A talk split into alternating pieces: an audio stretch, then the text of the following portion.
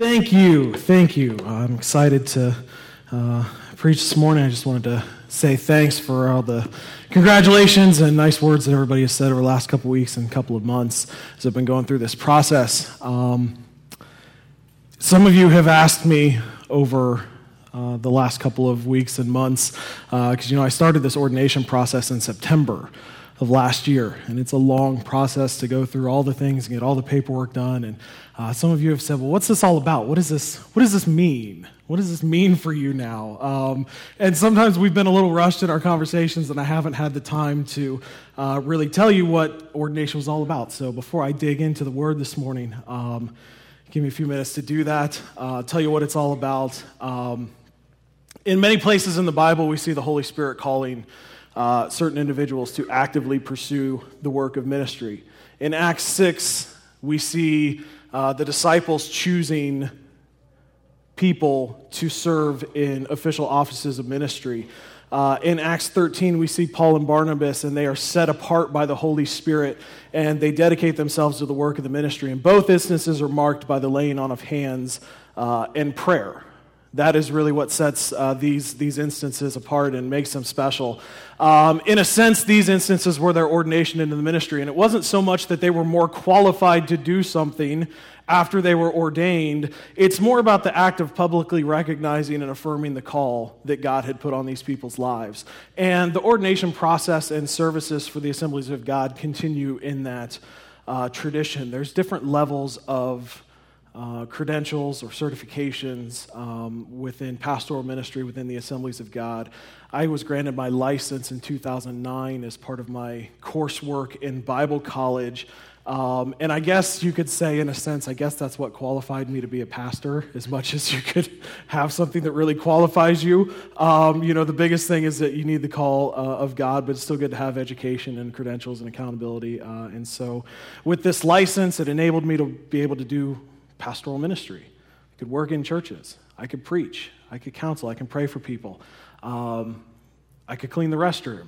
Whatever it is that's a part of pastoral ministry, because uh, sometimes it's the things like that that aren't so great and glorious. Whatever it was, uh, I could do it. And so ordination isn't about, say, adding more qualifications to anything so that I can do more things. It's about having a public and spiritual recognition of uh, the call that's on my life, and Katie as well um, that we have been called into ministry and that we're doing uh, the work of the ministry. And so, at the ordination service a couple weeks ago, uh, we had uh, presbyter pray for us, lay hands on us, friends, family, mentors uh, that gathered around us to lay hands on us again to continue that biblical tradition and pray for us. And it was a, a recognition and affirmation of uh, the call of God being set apart for ministry. Now, some of you have picked up on this set apart idea, and some of you have picked up on this ordination part. And I've had a couple of people ask me, say, So, what does that mean? Does that mean you're going to get assigned to your own church now? uh, and there's some denominations where that happens, but I just want to tell you uh, this doesn't necessarily mean that I'm going anywhere. Um, AG churches are, are, governed a little bit differently.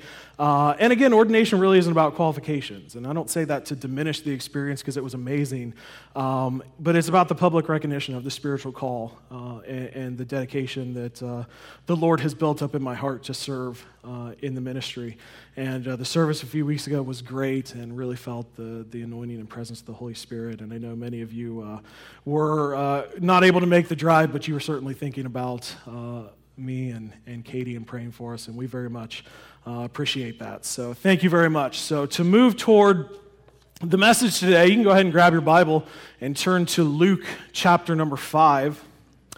Luke chapter number 5. Part of this ordination process for me was thinking about my past.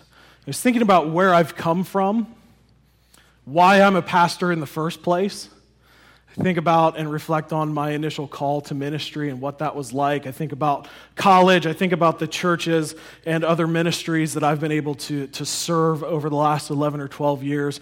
Uh, and I'm just so grateful and thankful that God has uh, affirmed and continuously reaffirmed my calling uh, because I know that it's not just some crazy thing I dreamed up um, that I was going to be a pastor. I know that it's a divinely appointed thing and it's a path that's led and directed by God. And if you haven't noticed yet, I've used the phrase the call several times uh, in the last few minutes since I started speaking.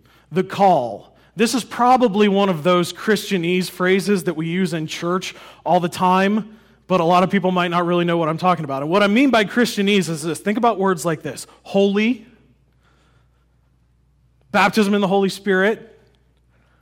Uh, what other things can, can we put in there? Um, the blood of Jesus, right? We sang about the blood of Jesus today. The presence of God, things like that. Things that if we've been around in the church world for a while, we know what these phrases mean, at least have a basic understanding of them. Uh, but somebody that's on the outside or somebody who's new may not fully understand, and that's okay. We just need to do a better job of explaining things. So let me explain this idea of the call a little bit more.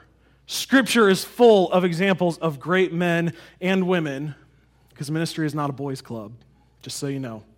Men and women that God has specifically called to a certain position of leadership and influence to spread the gospel. And I can't give you an exhaustive list because time doesn't permit, but I think about some characters from the Bible that stick out to me. I think about uh, Moses in the first part of the book of Exodus. You remember the story. The voice of God is calling out to Moses from inside of this burning bush. And Moses turns aside and sees it and, and, responds to the call of God's voice from this bush. Not immediately. He's hesitant at the beginning and he says, No, God, not me. Uh, but eventually, God works in his life and, and uh, he, he ends up being one of the people that leads Israel um, out of slavery in Egypt through the desert and eventually to the land that God had promised them to live in. I think about Joshua as he led the Israelites into the, the promised land. I think about the judges, names that you will be familiar with Gideon, Samson, Deborah, and the others that, that God raised up to be leaders. David, anointed as king, was a great leader, a man after God's own heart. Uh, from his bloodline, eventually, Jesus would be born. We have a, a, a fantastic illustration of the call in Isaiah. Isaiah has this vision of the Lord, and the Lord says, Who will be my messenger? Who will go to the people? And what does Isaiah respond? He says, Here I am, send me. And this is, in a sense, this is a calling. And we could look at all the other prophets and kings and leaders throughout the history of Israel. We can look in the New Testament, as I mentioned, Acts chapter 6. The disciples appoint people for ministry. In a sense, it's their calling. Um, I think about Paul, who was called Saul and then turned to Paul when he became a Christian, has this inv- divine encounter with the Lord, and it changes the direction of his life. And I think about where Paul mentions specifically in, in Colossians, he says that he's been called to be a minister to make the word of God fully known. So there's all kinds of examples, like I said, not an exhaustive list, all kinds of examples of people dedicating their lives to the ministry, of people that God has spoken to and said, I want to set you apart to use you in this way, all throughout Scripture. I am here today because of people who responded to that call that same call still happens. And I am here. The only reason, really, that I'm here, other than the grace of God, is because of people who have responded to the call in their lives. Some of them were full time pastors and ministers, some of them were teachers, some of them were people that ministry had nothing to do with their regular job and their regular vocation, but they sensed a call to ministry and they recognized the importance of helping other people find Jesus and helping other people grow in their faith, and they poured into my life. A few weeks ago, we had a, a, great service here at the church where we had several people that came forward and they publicly responded to a call of God on their lives for ministry. And, and they know that you know, God has either spoken to them about specific ministries to be involved in, or at the very least, He's brought them to a, a place of recognizing the importance of living out the Great Commission, which is to spread the gospel by making disciples. And here's where I'm getting to today. There's an important truth that I believe God wants us all to grasp is that everybody is called to ministry. Everybody is called to ministry. I have a call. Pastor Joe has a call. You have a call to ministry.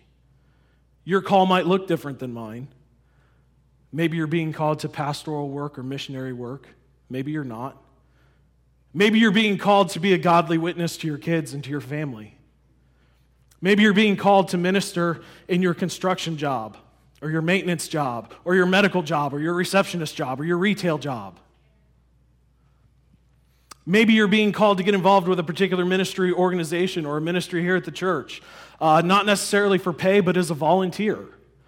because you know that God wants to work through you in that particular place. And I think about things like the Open Arm Pregnancy Center. I know they're looking for people to help them. I think about uh, different ministry programs and things that we have around the county that help people out that are in need, things that help in terms of rehabilitation. There's all kinds of places and things, not to mention all the ministries that we have in our church, where you could get involved in making a difference and helping other people find Jesus and helping other people grow in their walk with Jesus.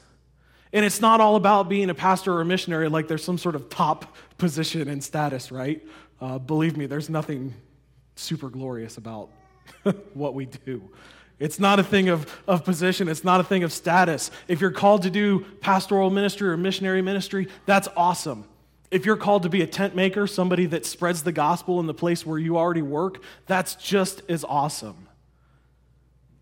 Regardless of the situation and, and the differences uh, between our, our positions, the reality and the commission stand that we're all called to do ministry, that we're all called to fulfill the Great Commission, and we're all called to spread the love and truth of Jesus. And today I want to look at a passage of Scripture that really highlights for me the call of God, the call to follow Jesus, the call to do ministry. And we're going to see how the call draws us to a greater level of obedience, a greater level of intimacy with the Lord, and a new life of service to Him. So if you have your, your Bibles and you've turned to Luke chapter 5, let me get my ordination Bible that still has crisp pages that can't quite turn.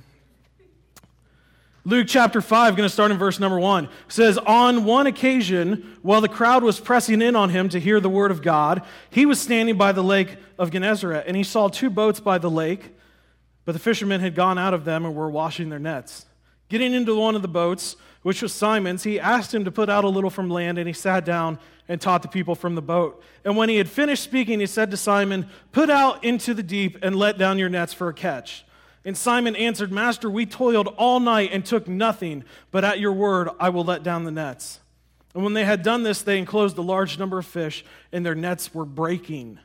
They signaled to their partners in the other boat to come and help them, and they came and filled both the boats so that they began to sink. But when Simon Peter saw it, he fell down at Jesus' knees, saying, Depart from me, for I am a sinful man, O Lord. For he and all who were with him were astonished at the catch of fish that they had taken. And so also were James and John's sons of Zebedee, who were partners with Simon. And Jesus said to Simon, Do not be afraid. From now on, you will be catching men. And when they had brought their boats to land, they left everything and followed him. This is, for me, an illustration of the call of Jesus on our lives. And this deals specifically with the disciples, but I think it has many lessons for us today as well. In this passage, we find the setting to be uh, the Lake of Gennesaret, or as you may be more familiar with it, the Sea of Galilee. It's a lake in the northern part of Israel, and when we see the Gospels referencing things like fishing, or Jesus in a boat, or Jesus calming a storm, or even Jesus walking on water, it's all taking place on this lake. So hopefully that helps sort of set uh, a scene for you of all the important things that happen around this lake. And the first few verses of this, this passage that we read mention that Jesus has been teaching people, and, and one of the things that um, is so awesome when you look at the places where Jesus was teaching is the number of people that are around. The number of people that follow Jesus. I think sometimes we get a picture that, like, Jesus and the 12 disciples are just traveling around just by themselves. There are massive, huge crowds of people that follow Jesus. Um, and, and, in this particular instance, the crowds are so thick that they're, they're beginning to press in on him. And you can just kind of imagine like Jesus being back towards the shore of the, the lake as he's teaching these people. He, he finds these, these fishermen, um, his disciples, who uh, he has probably already had some interaction with, uh, and, and they're fishing, and he gets into their boat and begins to teach the people. And when he's finished, we really see Jesus' interactions with the disciples and, and this call. So let's dig in a little bit, unpack this text as we reread some of the verses and, and talk about them. Uh, and as we do that, we'll go through the three points of the message today. So if you're taking notes, we have three points, uh, and they'll even be on the screen. So we'll start with point number one. The call draws us to a greater level of obedience, right? That's what we're talking about. We're talking about the call of God um, to ministry, the call. Verse number four records that when Jesus had finished speaking to the crowd of people, he turned to Simon and he instructed him to cast his nets um, out for a catch of fish. This is symbolic, I would say, of what the call meant for Peter. It's symbolic of the new level of commitment and obedience that Jesus wants from us, from them and from us. And here's the, here's the, the thing behind this, because, you know, if you're not a fisherman, and especially if you're not used to doing nets and things, um, what they would do after a day of fishing is their nets would get dirty, right? I went fishing yesterday, first time I've been fishing since I was like 10. Um, it was awesome. I remembered something though. I remembered that uh, along the edges of ponds and things where you might fish, there's some nasty, green, slimy stuff, uh, plants and things. And you know what I realized is that uh, if, if I, I dragged the hook or the lure through there, when I pulled it up out of the water, it was just covered in grossness right? Uh, and I had to like pull it off, you know. Uh, it was it was pretty disgusting. Um, these fishermen, when they would throw out their nets, obviously into the Sea of Galilee, they would get they would collect all kinds of nasty things from the water, plants and other things like that. And so they would need to clean them, but they cleaned them usually at the end of the day, after they had already fished, or at you know, in the morning if they were fishing all night. Um, they clean these things before they pack them and put them away and basically call it a day. And so here's where the disciples at. They're, they're packing everything up. Peter is packing everything up, cleaning it, getting ready to put it away. And Jesus says, Hey, go throw your net out. And think of all the things that Peter could have said. I mean, he, he starts some of it, but think about all the places that he could have gone with this. What do you mean? What are you talking about? Throw my net out. Like, can't you see? Like, we're done. We didn't catch anything today. We had a bad day out here on the lake. We didn't catch anything. It's just time to just go home. We're not happy. We're going to go home. We're going to rest. We're going to recover. And we're going to come at it again the next day. And think about what all the other fishermen that were around could have said. They could have said, seen these people and said, Why are you doing that? You didn't catch anything today. You're just going to have to rewash all of these nets and, and fold them or prepare them and just do it all again. Like, and you're going to go out there and you're not going to catch anything. But Peter recognizes that there's something about the words of Jesus and he responds uh, to those words. And I think if I could draw a parallel here um, to, to our life and, and I look at Peter, you know, one things that, that Peter could have done is that he could have drawn from his previous experience. And he even did that a little bit. He said, Hey, we've been out here all day. We haven't caught anything. He says, Nevertheless, um, we'll trust your word. So many times we're tempted to go by our own experiences and our own knowledge and our own expectations instead of trusting in and obeying the things that God speaks to us. And so we say things like this We say, Jesus, are you crazy? Anybody ever said that? I've said it. I'll admit it. God, are you crazy? There's just no way that this is going to work out. It's pointless. It's a waste of time. I can't do that. I can't share my testimony with that person. I can't pray with this person. They won't be open for it. That's what we always say. We are, I, the fear of rejection is so big for us. Um, I'm not trained for this. I don't have any skills for that. I can't give that much. I can't do this. And what we're doing when we say things like this is that we're relying on our own experiences and our own knowledge instead of trusting what God is saying to us. And one of the things about following the call is that it drives us to a place of greater obedience. Uh, and this is an important thing because God wants to change us. He wants to stretch us. He wants to use us. But we have to be willing to obey what He says.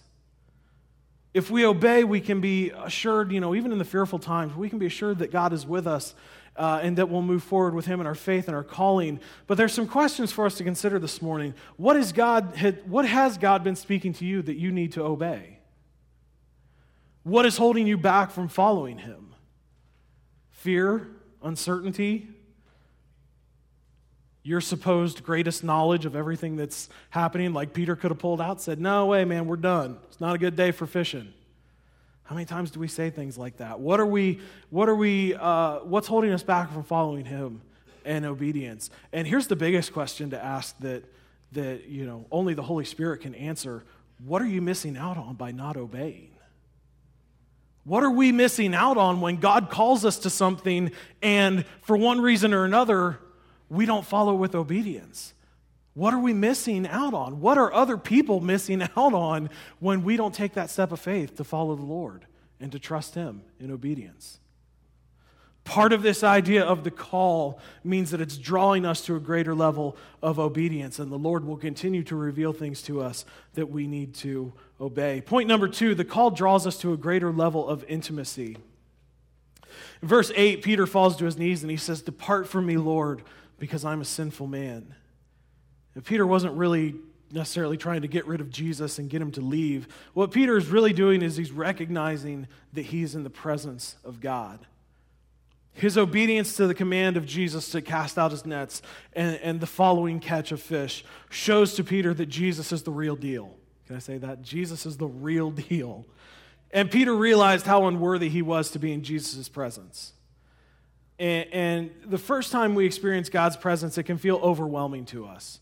Uh, and we can be overcome by the fact that we feel unworthy um, but the truth is that, that Jesus, even though we're sinful and He's perfect, He's the only way that we get forgiveness of our sins.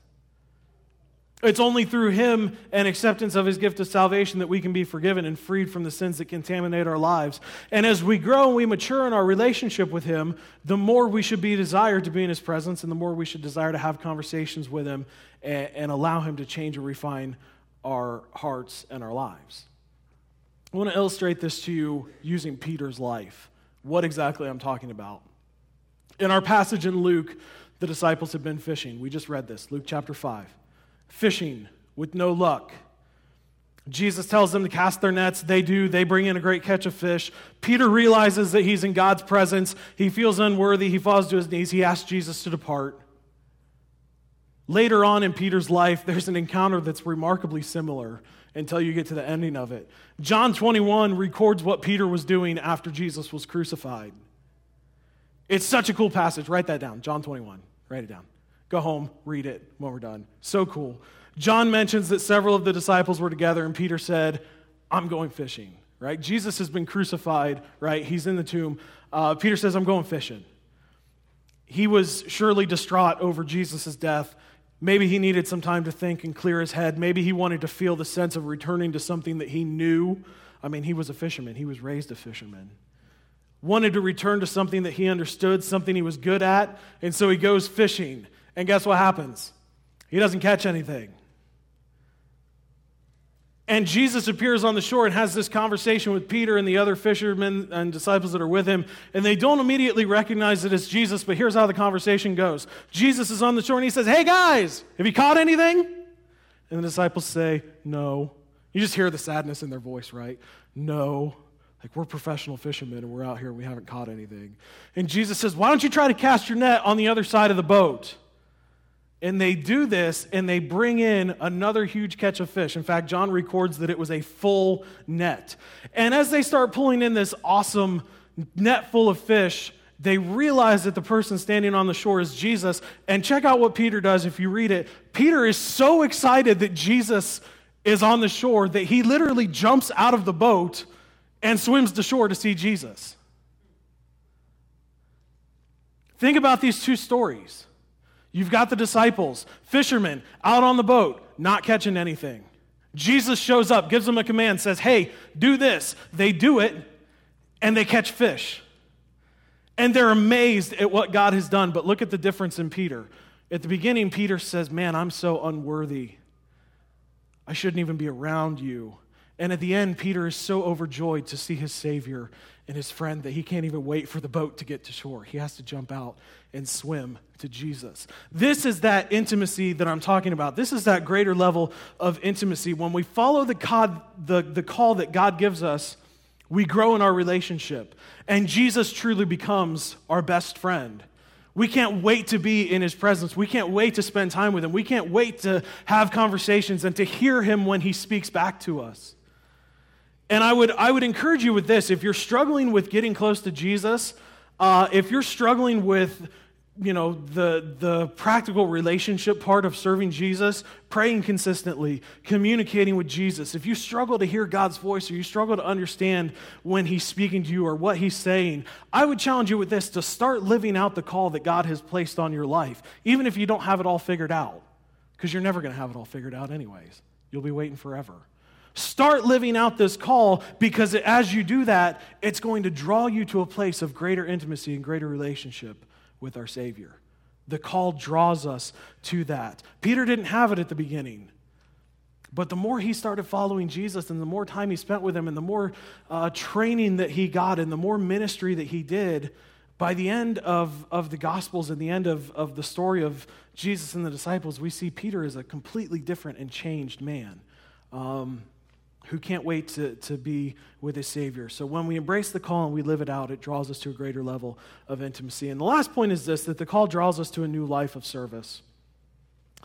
Verse 10 records Jesus' words to Peter. He says, From now on, you will be catching men. And verse 11 records that, that Peter and the other disciples left everything and they followed Jesus. This is the call. From now on, you will be catching men. And I read a great quote about this call, about this fishing idea uh, it says Jesus told Peter that his future business would be would not be catching fish, bringing them from life to death, but catching men, bringing them from death to life.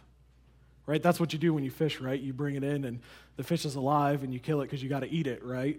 But there's this interesting sort of uh, reversal of that when we talk about fishing in the spiritual sense because we're bringing people, we're helping people find Jesus so that he can bring them from death to life.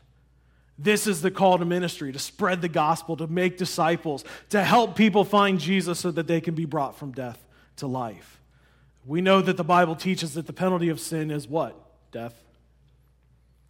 But when we accept Jesus as our Savior, we're giving the gift of life. And that means a, a, more purposeful life here on earth, and it means eternal life when we are in God's presence uh, forever. And you know, there's something that I've noticed about fishing even though I haven't been fishing in like 18 years or something like that. I don't know, however old I was. Something I've noticed about fishing fishing is not a spectator sport, right? I mean, yeah, we have TV shows with like professional fishermen, but if you have ever watched them, it's just like watching hunting shows. They're packed with so many advertisements and they're packed with so much of just like the pros talking to the camera. There's not usually a whole lot of actual showing of the fishing going on, right? And when it is, it's usually just when they're pulling in the big, the big fish for the day. Why? Because fishing's, if you're just watching it, it's kind of boring.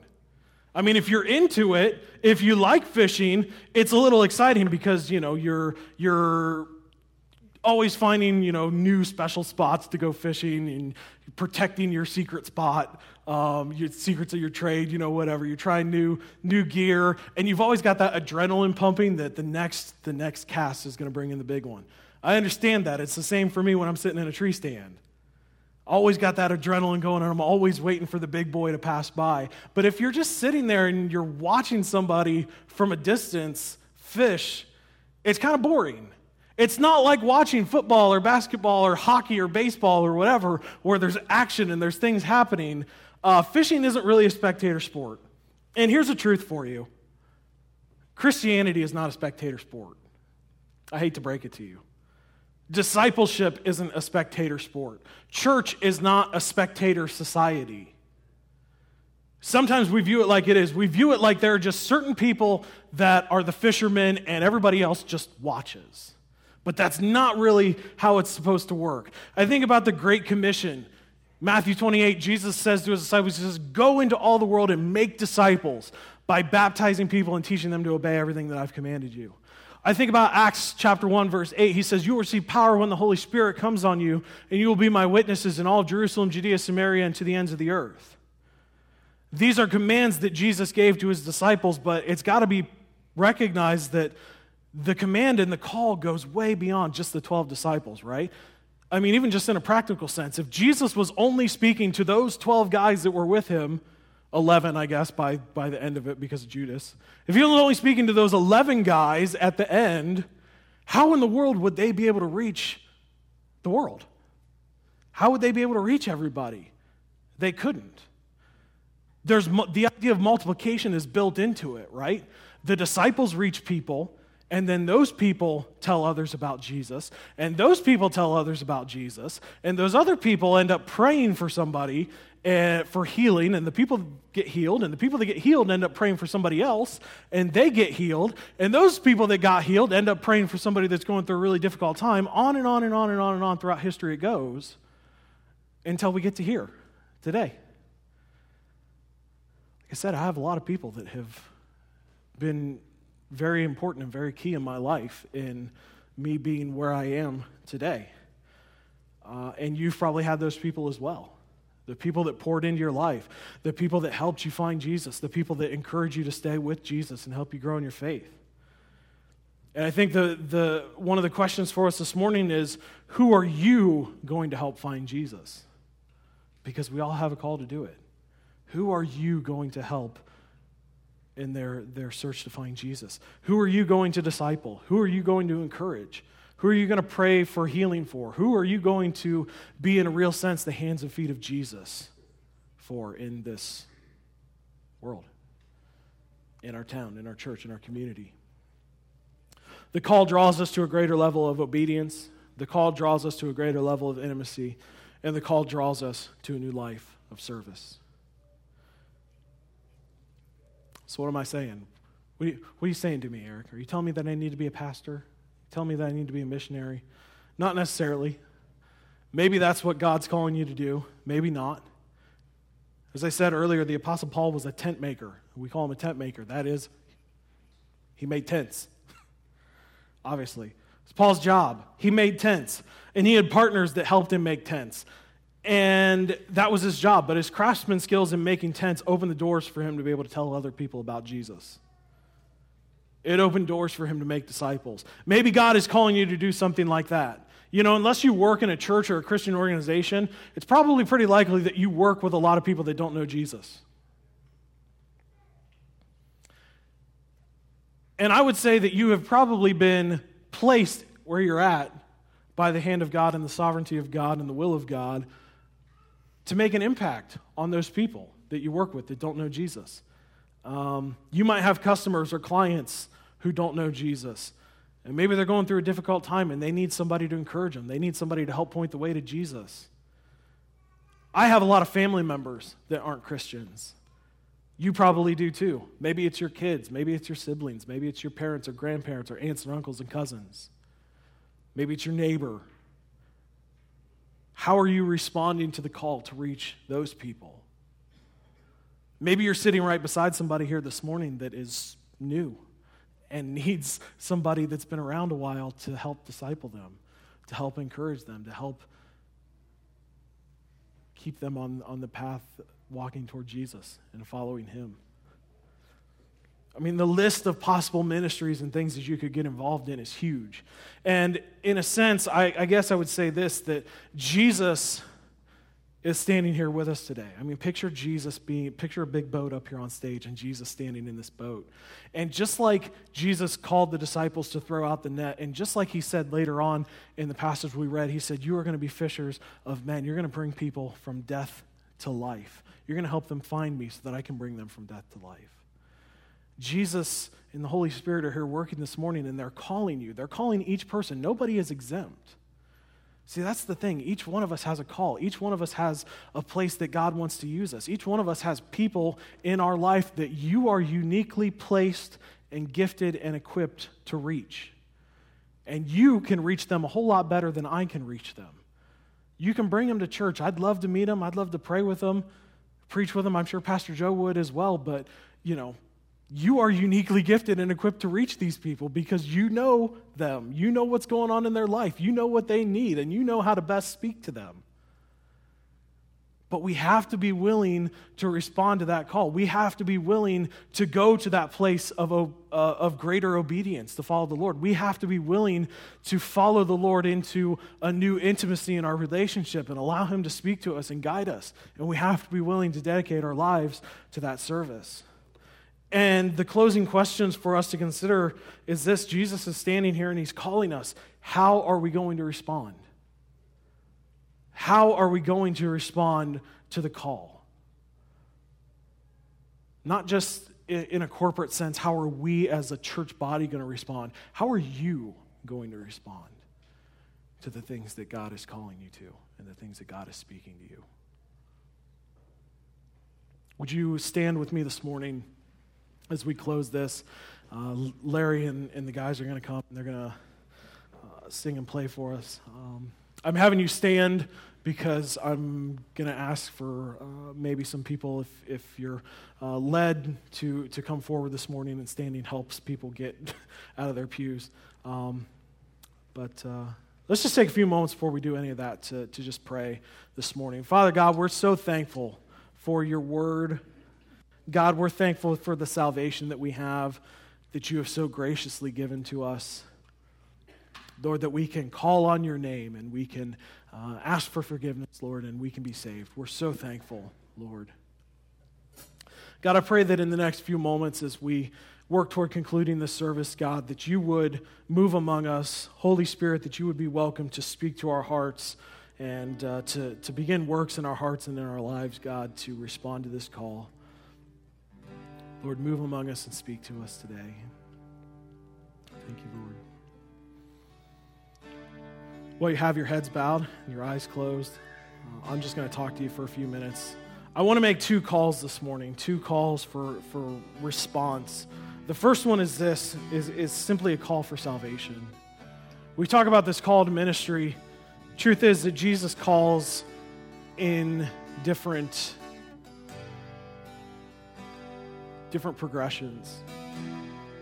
And the first call that we have to respond to is the call to salvation.